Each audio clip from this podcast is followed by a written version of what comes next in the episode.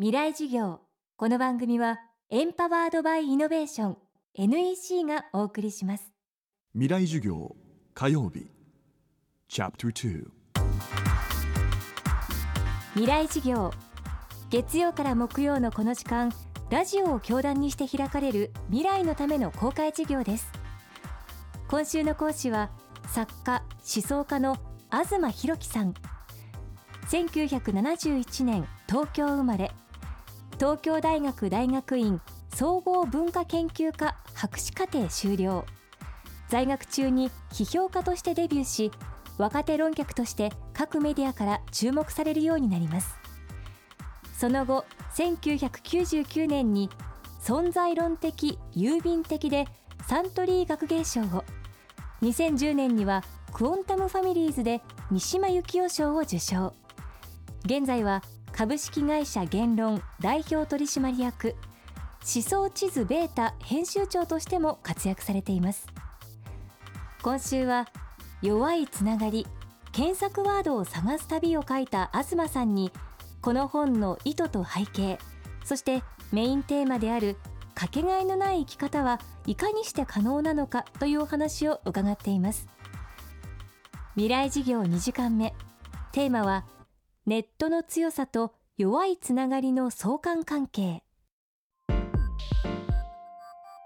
そのインターネットっていうのはもう一ついろいろ進んでいく中で、今ソーシャルネットっていうのはとても盛んです。Facebook とか Mixi とか Twitter とかそういうものですね。で、実はそういうソーシャルネットサービスに囲まれている中で、それぞれのユーザーがどういうことを考えているかというと、実は自分が現実で知り合っている人たちのアカウントをフォローしたり投稿を見たりしてですね、そういう人たちの顔色を見ながらインターネットをやっている人たちがすごく多いと思うんですね。で、 Facebook っていうのは例えば現実の人間関係をどんどん強くしていくものだと思うんですよ。で、例えばツイッターとかLINE とかのコミュニケーションを考えてもそうで、自分の友達がそこに並んでると。で、その友達が今何を考えてるかっていうことばっかり情報としてやり取りするわけですよね。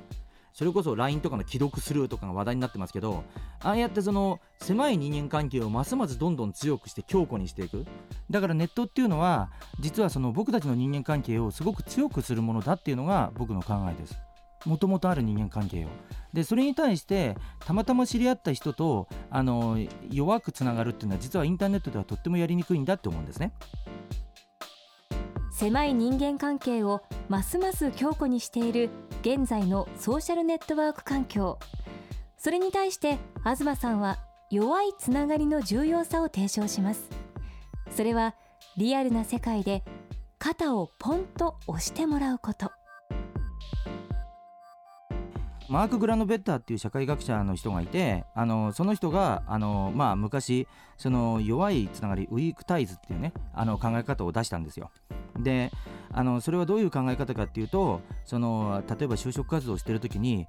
自分の知り合いに、例えば自分今いろいろ仕事で困ってるんだけど、その仕事で困ってるから新しい仕事を探したいなって言っても、それは結構難しい。今まで自分が知っている情報しか来ないことってあると思うんですよね。で、それに対してパーティーとかでなんとなく知り合った人とかの方が新しい自分の見方を教えてくれたりするので、そっちの方が転職とかうまくいくことがあるんだよっていう、そういう研究がマーク・グラノベッターっていう人であるんですね。つまり偶然たまたま出会ったものとか、今まで自分が知り合わなかった人から言われてちょっとした言葉みたいなものが人生を変えることってあって、でそういうものを弱いつながりって呼んでるんです。で、その時に実は現実の空間っていうのはそういう可能性が満ちてるんだけれども、ネットにはあんまりないよねってことを言ってます。で、ところが何かやろうと思っても人間ってすぐどんどん目詰まりを起こしていくんですよね。生きてて、例えば通勤しますよね。自分の家がある、会社がある、その間の通勤の時間を毎日ルーチンで動いてる時に、本当はいろんな可能性が周りにあるわけですよね。途中の駅で降りてみたっていいわけだし、いろんな人がそこに乗ってるわけだけど、実はそういう関心ってほとんど僕たち抱かないし、そういうの見えなくなっちゃいますよね。で、そういう時に後ろからポッと肩を押してもらうことがすごい大切だと。その肩を押してもらうっていうのはリアルの世界でしかないので、その一つのきっかけは旅行だよねっていうような話です。だから自分で自分を押すっていうことを作るってことがとても大切なんですよ。この番組はポッドキャストでも配信中です。バックナンバーもまとめて聞くことができます。アクセスは東京 FM のトップページからどうぞ。未来事業。今日はネットの強さと弱いつながりの相関関係をテーマにお送りしました。明日は観光客視線の大切さをテーマに東博樹さんの講義をお送りします。未来事業。この番組はエンパワードバイイノベーション NEC がお送りしました。